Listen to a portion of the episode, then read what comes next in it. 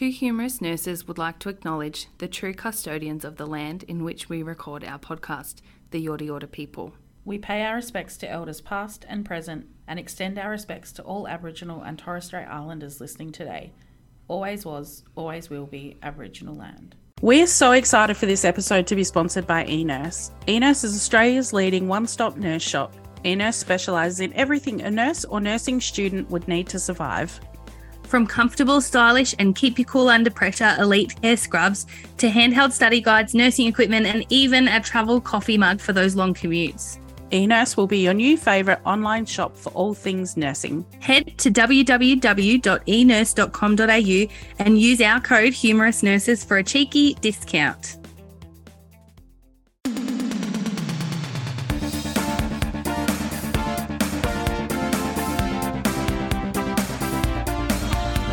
Two Humerus Nurses with Kelly and Alisha. The podcast that wouldn't last a day in jail. Speak for yourself. I know, come back to that. Welcome to Two Humerus Nurses, where we plan to bring you funny, informal, conversational chat about all things nursing. well, sorry about that typo. That really threw you off there, didn't no. it? I was like, should I say it? Yeah. No. I'm like, anyway. Um, well, it's that time again. Nurses. Dun, dun, dun. Kill. We love.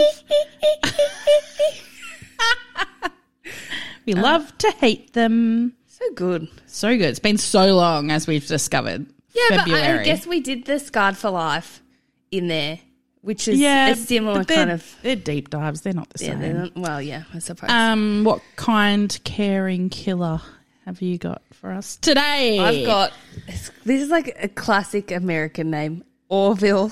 His name's Orville. Lynn Majors. Orville Majors. Orville. That is a serial killer name. Orville Lynn Majors. I think he went by Lynn, which is even worse. but I love Orville. Yeah, Hmm, I'm gonna call my baby Orville. sounds like Beavis. something from like um, a sci-fi movie. Well, yeah. Haven't you seen the Orville, the show with Oh, um, Seth no, MacFarlane? Sci-fi. I hate sci-fi. Oh, I love sci-fi. That's too anyway, much this for is me. sci-fi comedy, The Orville. Anyway, it's really good. Okay, love no. it. Um, he was born in 1961 in Linton, Indiana, and he took care of his elderly grandmother as a teen. He's a real carer, and that experience led him to go into nursing. Apparently, um, he graduated from Nashville Memorial School of Practical Nursing. Do you love these schools? I went to La Trobe. I went to Curtin University. in 1989 and he took a job at Vermilion County Hospital in Clinton. Um, he briefly took a higher paying job in Tennessee, but he came back to VCH in 93. Okay, you with me? Sure. So he was there, went away, came back in 93. So he starts working in 93. What you- I'm sorry. I'm sorry, but your cat is like stalking a magpie, and then your dog was like, "Oh, a magpie ran and like almost hit the fence." I could just see your face doing this. So yeah, it was funny. Your cat's like at the window, like full stalking it, and then your dog's like, "Yes." Right. Sorry, back No, to okay. the killer from one killer to another. So the year before he came back, so the year of like um 92, 93, the hospital um where well in the yeah, in the hospital in that year only about 26 patients died. Okay? yeah. So in the year before he gets there. It's a 56 bed hospital and it's a 4 bed ICU. Yep. Okay? Uh in the first 12 months of his employment there, no. nearly 1 in 3 patients admitted died. 1 in 3.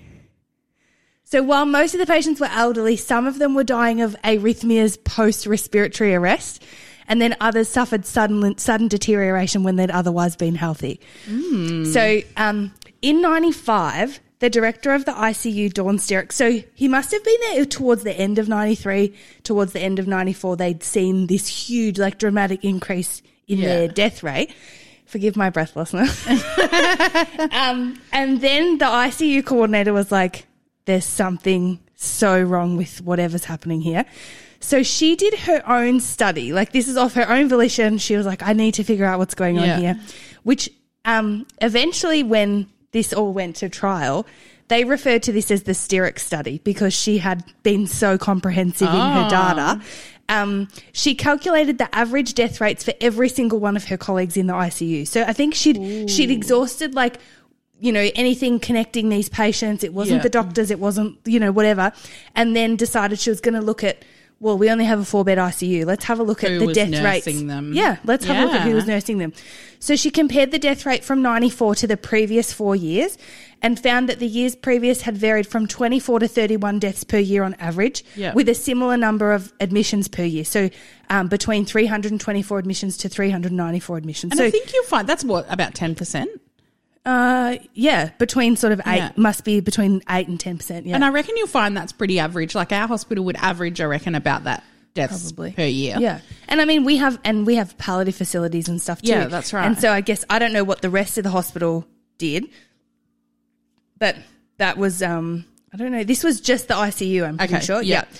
So in 1994, so soon after he returned to, um, Major's return to VCH, the number of deaths increased to 101. So that's almost a third of their admissions dying. She was able to determine that one ICU nurse was uniquely and very strongly associated with that mortality rate.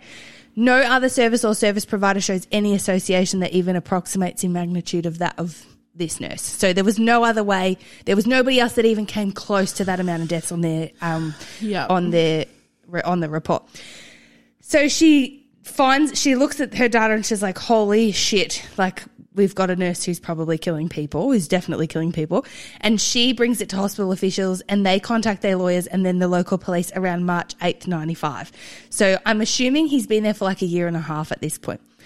Um, then that hospital suspends him straight away. Yeah. and so then he goes and opens a pet shop. And, and it gets it gets I understand that transition. Hmm, Not. I mean, I would. yeah, true.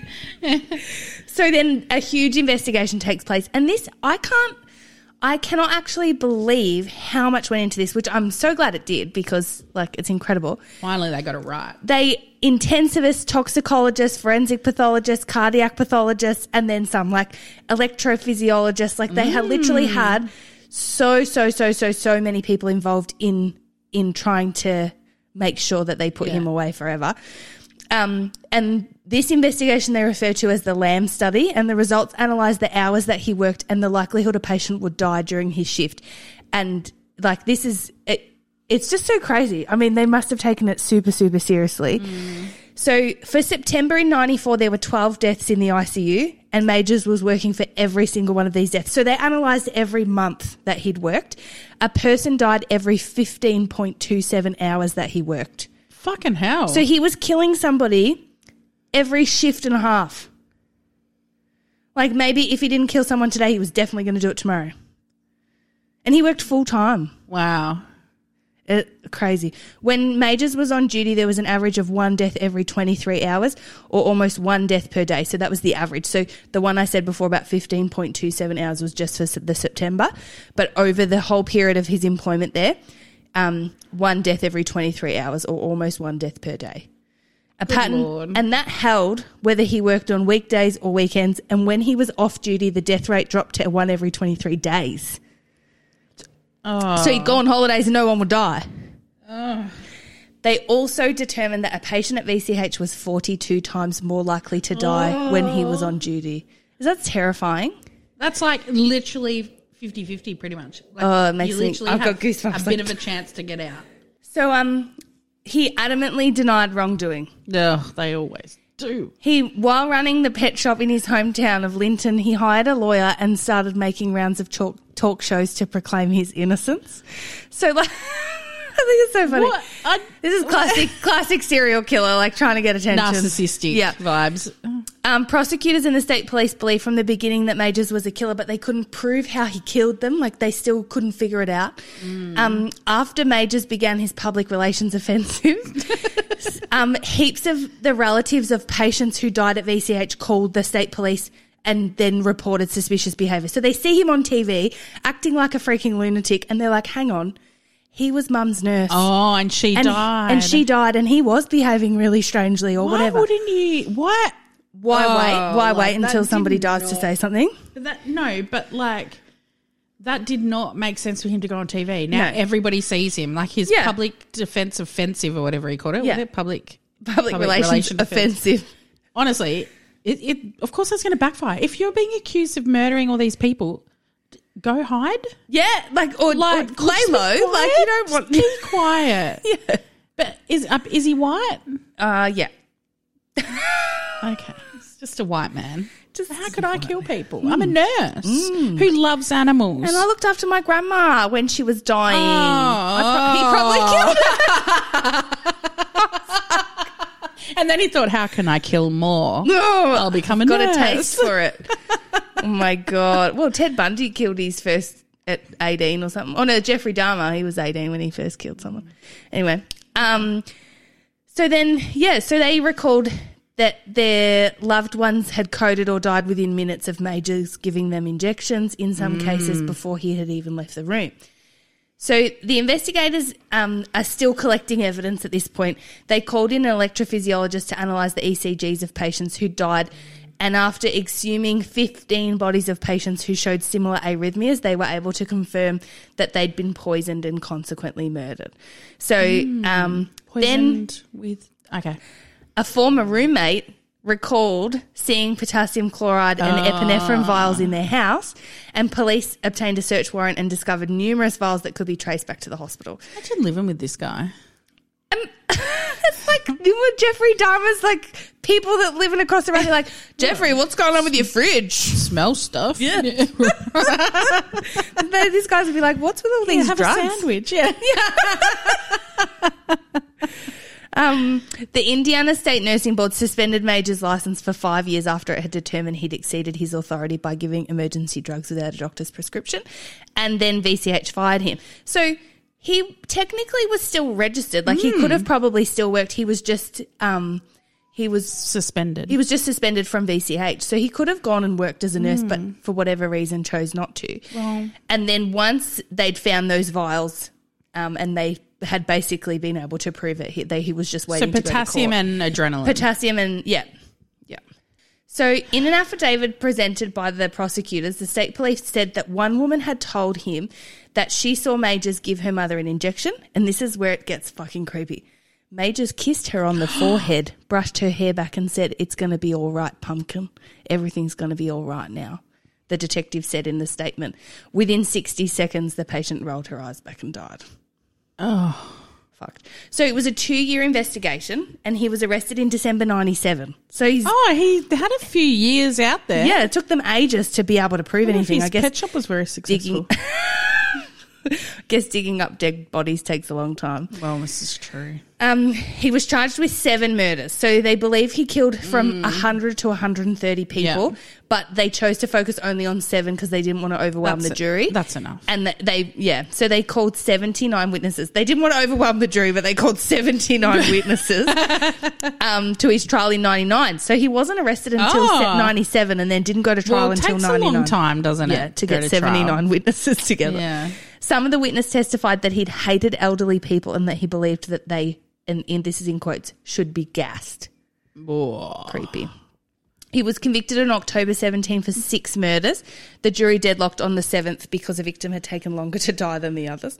Um, okay. And he was sentenced to, oh, this is why I love America. Six consecutive terms of Yes. 60 years, the maximum possible penalty under Indiana state law at the time, which How virtually?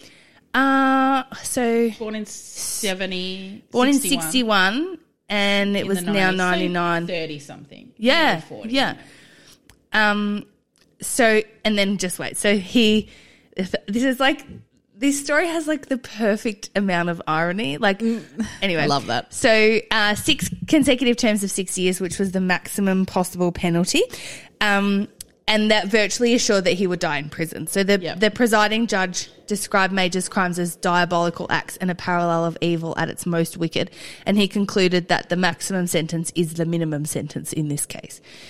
So then the hospital, VCH, they then fail like all their accreditation, like they get in big trouble. They get um they well they rename the hospital Oh, because that always works. West- Branding it. to West Central Community Hospital. So um Then they get served with wrongful death suits by the families of 80 patients. Oh, Yeah. and most of them settled the suits and were compensated by a state patients fund. So state patients fund in my mind means like government money. Yeah. Yeah, because the hospital the sub, the hospital was subsequently fined $80,000 for negligence, Oh. negligence, big fucking deal. yeah. And forced to shut down for losing its accreditation. I wonder if he's giving potassium and epinephrine and it took a year before somebody noticed that shit was going down. Like, were there no audits in process of, of It's the 70s. no, it's the 90s. Well, even the 90s. Like, we didn't used to have to sign. I Like, in 2000, it was. But was wouldn't it, whoever's ordering the potassium going, geez, lots of people must be potassium deficient Do this you not remember when there was like potassium on the wards? Like you could just go and get, Get ampules. yeah. And it was just stored in the thing. Like there was not like today where you, your potassium comes pre bagged. So you can't just give, like you don't have potassium ampules just laying around a hospital I much suppose. these days. I think back then it wasn't, things weren't locked away. There were no registrars. Guess. They probably just came in and stocked. I mean, I worked in a little country hospital and I don't know, the pharmacist one day who come from another place to like stock our little tiny pharmacy said, Do you have anyone on this drug? And like one of the nurses had been getting her blood pressure tablets out of our imprest. Oh. We literally didn't have anybody on that drug. Like we had six aged care patients. Oh like, God. and we were like, oh, so she was like, mm, no, you can just order that when you need it. Like it was Hmm. just a random, like you know. And I guess these things do take time to to mon- maybe they just aren't. When it was the seventies. It's different I now. It's Yeah. the 90s. You keep saying Sorry, the 70s. It's the 90s. Yeah, sorry. So, um, then the hospital was briefly forced to shut down for losing its accreditation. By 2009, it had been taken over by Union Hospital and renamed Union Hospital Clinton. anyway, I don't reckon they got enough of a slap on the wrist. Oh God, no! 80 grand is nothing for No. a massive It's like one one Hospital. nurse's wage. So then Majors decides he's going to appeal. so he appealed in 2002 and it, they let the um, the Supreme Court let the verdict stand. They weren't interested in No, of course. um, his appeal. he served his sentence at Indiana State Prison in Michigan City. And then on September 24, 2017, he was arguing with a um, correctional officer and then died of heart failure. and I'm like, so sad. well, interesting because that was probably what he inflicted on all of his patients and then he died. Yep. So, yeah, unfortunately, he didn't serve his whole sentence and he didn't die of old age in prison. He died of heart failure. But um, interesting. I was look, I read because you try and find credible resources for these. Yeah, things, of right? course, yeah. And I usually just look at like the the transcripts from court or like the prosecution summary and things like that. And um, and I found like one which must have been like a not a fan website, but like a fiction, like I don't know, like Oh, a, yeah. like a I don't know, just a website Yeah. that somebody's made. And they were saying that they'd interviewed people that worked at the prison when Majors was there, Yeah. and that one person like um, resigned because of him, because of how uncomfortable he made her. Ah. And like just the look in his eyes was so eerie. Yeah. And the way that he had this like ability to be super charismatic and then he was a different person when he didn't want something. Super narcissistic psychopath. And I'm like, oh, I don't, I don't know. I, I want to take that with a grain of salt because that could just be made up. But um, yeah, I thought that was interesting. But I feel like you don't, you know, you don't, you're not involved in over a hundred deaths and not be affected. Imagine if you had someone die every shift that you ever worked, Yeah. even if it, like, if you weren't the person killing them, that has to affect you, Absolutely. even as a nurse. Like, Yeah. death is part of our job, but not every single shift. yeah, Not every single no, shift. absolutely. What do you reckon the three must-haves for an average nurse killer? Um, well, I'd want a stethoscope to pretend to be looking for their heartbeat, a decent set of Elitecare scrubs that have plenty of pockets, you know, for all my weapons, and can be hot washed to wash out any bodily fluids. Also, I'd want 100% cotton so that I'm cool and calm under the pressure of killing people. I bet they're sweaty. And the nursemate's ultimate nursing bag to carry home those souvenirs. Well, I mean, I wouldn't know what you'd need, but you definitely could head to eNurse to get all of those must have items, plus so much more. At eNurse, they take pride in their holistic approach to nursing. They don't just sell equipment and scrubs, they support professional and personal needs of individual nurses. Even nurse killers, apparently. They're all about making nurses' lives better both at home and at work. They are like your trusty sidekick, always there to brighten your day and offer a helping hand. So head to www.enurse.com.au and use our code Humerus Nurses for 10% off at the checkout. eNurse, I love our nurses. Orville. Orville, Orv, Orville, Orville. Was uh, he he would have got away with it way longer if he hadn't gone on to bloody TV. TV. Well, or even just maybe didn't kill so often. like, True, I think not like every you've you tripled the death rate. Like, Keep it low, build it Dickhead. steady. That's a good end game. honestly. Right. Well, You know that TV show? What is it? Um, how, is it How to Catch a Serial Killer? yeah. I don't. I've no, not watched it. No, it's like How to Get Away with Murder. Yeah, yeah. yeah. We could totally start that show. Um. So my killers are the like we're dubbed the lethal lovers. Oh God, like Bonnie and Clyde. Yeah. Um, and there, I don't know if you watch American Horror Story. I absolutely do not. But there's an episode based on these nurses in season six. Yeah. So we have Gwen Graham and Kathy Wood. Oh, okay. Gwen Graham was born in 1963 in California. However, she grew up in Tyler, Texas. Um, she's quiet and respectful to her teachers, but they described her as always having a sad look on her face. In later years, she claimed the sadness was due to sexual assault by her father. There's always a backstory. Um, there's very minimal info out there about these guys' back life. Yeah. Um, and uh, definitely about Kathy. I couldn't find much about her at all, but she was born in 1962 in Washington. Um, she was uh, divorced and had an eight year old daughter at the time of her arrest. The daughter comes into play quite a lot, actually, at the end. The two ladies met in 1986 at the Alpine Manor Nursing Home in Walker, Michigan, where they both worked as nurses' aides. They became fast friends and eventually lovers. Kathy was wed as a teenager and grew to 150 pounds. Sorry. Kathy was wed as a teenager and grew to 450 pounds through her seven year marriage. Um, and her daughter has recently claimed in podcasts that her father was very abusive. Gosh. So it was likely quite a difficult marriage. She divorced her husband and was very lonely and isolated. Um, she gained employment at Alpine Manor and was soon promoted um, through to supervisor of the nurses' aides. She was very well liked. Yeah. She met Gwen and their friendship quickly crossed the line into a lesbian affair. Uh, Wood or Kathy dieted and lost the weight uh, and relished in the social whirl of gay bars, parties, and casual sex. Oh, look out. She really found herself. Wow. Yeah. She was devoted to Gwen, and in late 1986, the pair pledged undying love to one another in the most gruesome of ways.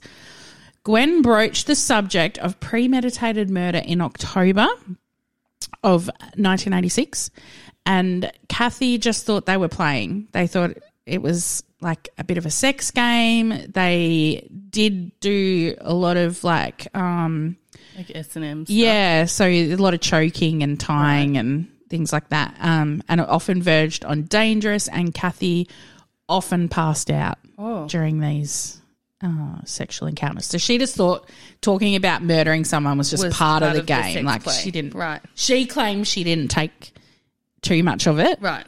as like serious. Oh my God, I can't wait to see where this is going. Um, the homicides began in nine, in January of 1987 with what they called the murder game. They had planned to murder victims with the initials to spell out the word murder. I just when I read that I was like, well, if you're going to kill, we might as well make it a game.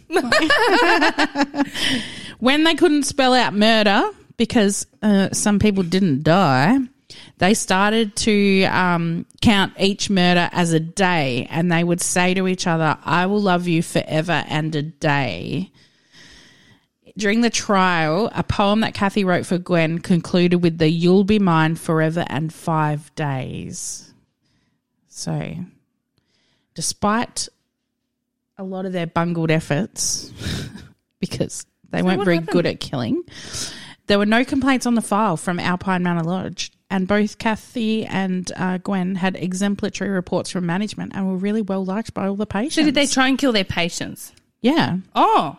Okay. And so they're charged, or their claim is that they've killed at least five, but there's they say more. But the poem that um, like Kathy wrote was like, "You'll be mine forever in five days." So they've all clung to this five days, Okay. being each day is a murder because Yes. that's how they pledge their love. Do you have any proof of do they have any proof of the victims?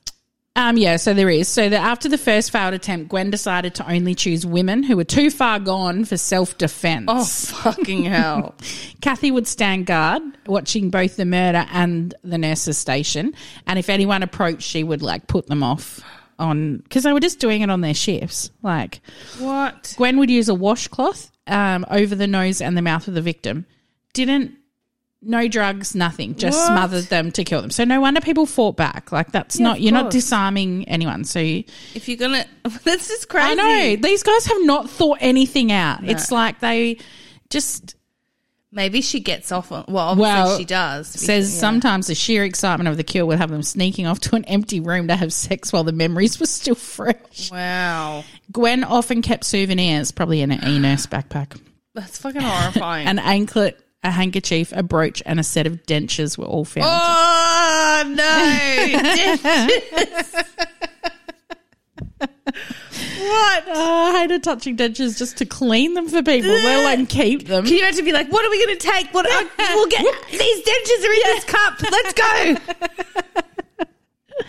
Um, the lethal lovers really f- thrived on the danger of the kills. Um, they even boasted a body count to a colleague who just dismissed the comments as sick jokes. At least three colleagues saw the souvenirs on the shelf in their home, but none of them took any of the gloating tales that both Gwen and Kathy said as serious, like statements. So Well, they were like if- openly talking about it. No one. I mean, we openly joke about it too, but like we've literally never killed anyone. Like, I'm pretty sure none of our That's listeners are like, thinking, like, if I went to work tomorrow and I was like, I don't know, if you make a flippant comment about killing someone, I don't think people would take it seriously. no. And obviously, they're not. They're not weird enough for people to be like, oh, mm-hmm. like they're just. It's just enough. They obviously have just enough personality to not make them look like psychopathic Killers. serial killers. In April of nineteen, Because they're not white men. No, that's exactly right. In um, April of uh, 1987, just four months later, the honeymoon was over. Kathy balked at having to kill anyone to prove her love and was transferred to a different shift. Gwen had started to spend time with another woman who ended up leaving with Gwen to go back home to Texas, leaving Kathy alone. Oh. In August of 1987, Kathy told her ex husband of the killings. He took another 14 months to tell the police. According to their daughter, she believes he was trying to keep the family together, but Kathy didn't want to rekindle the marriage, and that's when he went to the police. Yeah, an article I read said that Kathy told her ex husband because she was worried about Gwen and that she might harm the children that she was working for with the um, at the Mother Francis Hospital in Tyler. Uh, Kathy said when she was killing people at Alpine Motor, Alpine Manor, I didn't do anything. That was bad enough. But when she would call me and say how much she wanted to smash a baby, I had to stop her somehow. I knew she was working in a hospital there, and she said she wanted to take one of the babies and smash it up against the window. I had to do something. I didn't care about myself anymore. Oh my God. So she, in somewhere in there, she's like quite a good a person, and she was like conned into these killings because she was like so infatuated with Glenn, Yeah. Gwen. Yeah. And then Gwen's left, and but they were still in a lot of conversation. They still talked all the time, even though she'd She left. and with this other woman. so the police were skeptical of Ken Wood's, um, the, her husband's story at first. The hospital did some investigating, and in the first quarter of 1987, 40 patients died in this um, nursing home, all listed as natural causes. But on reflection, eight cases stand out. Three of those were eliminated by detectives, but five patients ended up on the victim list. Um, there was no scientific evidence of murder, but the state of Kathy's um, statement of Kathy's ex husband and the second, like second thoughts of all the staffers around were strong enough to make a case. So all the nurses and everyone that was interviewed was like, "Oh, that that is weird. Yeah. Like, they shouldn't have actually died. Yeah. So, and because I didn't use any drugs or anything like that, Yeah. it's hard to, to track it. yeah. Um, but that number of what deaths was very that unusual. That first one. Yeah, no one made any reports. Multiple, they tried multiple times before they actually killed someone, and no one made any complaints. None of the people made complaints, and all the patients still loved them. Like there was no, they had no. How random, isn't it? That's bizarre. The women were arrested in December 1988, and in September 1989, Kathy pled guilty to charges of second degree murder and was sentenced to 20 to 40 years in prison. Um, in return for leniency, she took the stand against Gwen, and three months later. Aside from the five murders, it's alleged that they attempted to murder at least five others. Gwen was convicted on five counts of first degree murder and one count of conspiracy to commit first degree murder, and she was sentenced to six life terms without possibility of parole. Right. They really go hard in like good. They Texas. Yeah. In 2005, Kathy was eligible for parole. She'd been denied eight times between 2005 and 2018, but in 2018, she was deemed no longer a menace to society and had, had accepted responsibility for her crimes. In 2019, the victim families appealed against her release. However, the judge ruled that she could be released. In 2020, Kathy was released from prison and moved to a family in South Carolina. Gwen remains in prison serving life sentences with no parole. There are two different theories. First theory is that Gwen manipulated Kathy into doing everything, mm-hmm. that Gwen was the master mm-hmm. of this murderous plot. And then there is somebody else. And I read this amazing article that was like, mm, like made me like Okay. double take. So there's another theory that claimed that Kathy was the master manipulator. She was the one calling the shots and manipulating Gwen into the murders, and even having done them herself, but framing Gwen as revenge for leaving her for another woman. Ooh. So family members describe Kathy as coercive, seductive, and a pathological liar who delighted in wreaking havoc in lives of others. A very difficult person to the a very different person to the one on the stand as a key witness in Gwen's trial. Well, I mean, how does anybody really know what she was like, considering she was in a very unhappy, abusive marriage? That's right. And obviously enough for her to gain like a significant amount, amount of weight. weight. and be really, really miserable. Yeah. To get out and then change her life. Like, completely like a huge 180 go from like Yeah. house especially in the 80s Yeah. like it would have been really hard to yeah, do that Yeah. And to have a daughter in then texas where they all, they were in gay. michigan weren't they Yes. Yeah. and she also um, the daughter has come out onto on a couple of podcasts and has said that her mum she she has a very difficult relationship Yeah, with her mum that she would like to try this was before she was released from prison she would like to try and have a relationship but her mother is very narcissistic Mm. and so whether she's feeding that narrative as Yeah. well Yeah. um I think but- it's easy to come up with a theory that that Kathy's the manipulator because I think I mean yeah, there's two sides to every story, absolutely. And Kathy's the one running that narrative too. Gwen Yes. hasn't had a chance to say Well, I was anything. gonna So say, I she's wonder what Gwen's side of the saying she's going to hurt babies. Gwen's the one that did the killing and, and made me watch out for my had love. no um, hard evidence. Yeah, exactly. Only they the stories. who killed them, and it's just the nurses saying those two were like, like joined at the hip these- the whole yeah. time because they worked all the shifts together. Like, and Kathy was the one doing the rostering because she was the supervisor of the nurses' aid. Like, she was the one in power. I wonder if the um, that other nursing staff corroborated the story of Kathy standing in the doorway because Yeah. that would that, that would would be, trigger memories. But even then, like Kathy could have made Gwen do it. Mm. Doesn't mean that Gwen, whether Kathy, because Kathy said she didn't want to actually kill. and also Kathy had power. Correct. Yeah. Yeah. Um, some of the victims' families sued the nursing home for employing dangerous and unbalanced employees. I love the litigiousness of America. Um, Alpine Manor, surprisingly, has gone out of business. Oh, And another nursing home has taken over the facilities and Yeah. is running. But Alpine Manor didn't get to have a name change. It just went. it just disappeared. Yeah. Wow, I just, I it's a good story. Very dramatic.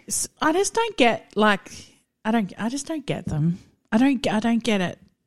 But I, I, there's a little part of me that sort of is like, I'd like to get Gwen's side. uh, yeah, Because like when I read the, because sort of everything you read is like Gwen was doing it, Gwen was Yes. forcing it, but then I was like, that is all from Kathy's perspective because she's the only one that's ever talked. Is Gwen still alive? Yeah, she's in prison. Should we contact her and see if we can interview her? I just really want to know her side of things because, like, obviously it's come out like, oh yeah, um, Gwen started making jokes about killing someone. Did she? Like, I know. and what? Like, Yeah. mm, And curious. the um the art the article was that that, I read Gwen that was, like, the experienced lesbian? I don't, I don't know. wow, you know these lesbians are dangerous. Not. I mean, I just honestly, Oh, funny. But I um imagine being turned on by killing someone though, and then nicking off to have sex in the storeroom. Like I couldn't even imagine having sex in a storeroom. My storeroom is so hot. I'm trying to rectify. I'd sweat into a pool of bloody. I oh no, it's the furthest thing from a turn on. Fuck, nothing like a bit of murder to make your day better. I'm I really I'm always blown away, and I always I always try and like compare them to like People you work with. where we work or like how like I always try and try and make them feel a bit more realistic because when we talk about them we laugh and we joke and we say Oh. how ridiculous they are. Yeah. But I do think sometimes, like, you know, um, trying to put it into the context of where you work Yeah. and thinking about, like, is there anything, has there been anything weird that's happened at my work? Or, like, Yeah. you know, any straight white men? Actually, no, um, my guy, I don't know, did he come out as bisexual? You, There, I was researching a few of them, a few different ones, and often they, um, often I they, think they have like really low. I think those really true psychopaths just have very low. connection. Um, no low. Uh, what's the word I'm looking for? Low. Um, impulse control. Yeah. So I, f- I would feel like their sexual desires would be way different to just like your average Joe That's blow. true. Yeah. Like I unless there's been studies into that. About, like I'm surely their frontal lobes fucked up enough that they just it's like when you work on a neuro ward and everyone's got front brain frontal injuries and someone will just come up to you and be like because they don't know they got no way to stop themselves and Yeah, you're yeah. like wow okay or they just you know they do things that if they knew if they were well and their frontal lobe was working they would be horrified to think they just tried to Yeah. jack off in front of you or Yeah, yeah, that they just ran up to your face and like screamed at you and you're like I remember the first time I worked on there I was only a new nurse because I was doing some agency and I was like what is this? What what is this ward? Mm. Like I can't do this and the nurses are like they don't know what they're doing and you imagine how they would feel Yeah. if you if they were well and if they, were aware. of- yeah, yeah. she's like this isn't about you Yeah. and I was like yeah but it's still super confronting Yeah, so I wonder if like some of these like true blue psychos Especially when they've been, you know, I feel like when people have been like um, abused. Abused. as children. of course it trauma like response breaks them. Oh. It like breaks their brain. Like And some most- people, not everybody, No, but I think right. like you know, you look at. I watched that show. Um, I'm a killer. Did you ever watch that? Mm. And like one guy was telling a story and about how he was so so badly abused as a child, and then he finally gets adopted by this man who you know promises him this incredible life, and then that man slowly starts to sexually abuse him until Oh. he's being like basically just a rape puppet Yeah. as an eight year old boy puppet Jesus And, like, you know, and then this guy ends up killing his grandparents. And he's mm. like, he, you know, and you, you just see this little boy. You just see this little innocent little boy. Yeah. And you think there's a reason that you're broken. yeah And, exactly And then you wonder, like, you know, I'm sure there have been studies on serial killers' brains and stuff. Yeah. And, you know, especially when they go through trauma and stuff. Like, I think, not that it's an excuse, but it definitely can explain yeah I think it's a why they behave Yeah. inappropriately and Yeah, exactly. why they can't they can't tell the difference between No, that's right. what's right and what's wrong often. I suppose that's what makes them true psychopaths. That's it? true It's awful because most of them are just really hurt little children yeah who never healed, yeah and that's so sad. and some of them are just horrible Well, that too. I don't know about this guy who looked after his grandma. Mm, I know now I have a lot of questions. um, if you think we're killing it at the podcast game, go and rate us five stars on the podcast platform of your choice. What a segue. What a segue. Go and follow us on Instagram at Two Humerus Nurses Podcast and send us an email with your favourite nurse killer. Uh, send, send us your stories, questions, comments. Just say hey. Love, love a good DM from people who listen. Um, at twohumerusnurses.com. Oh, it's hello at twohumerusnurses.com. That's humerus like the bone. H U M E R U S. Bye.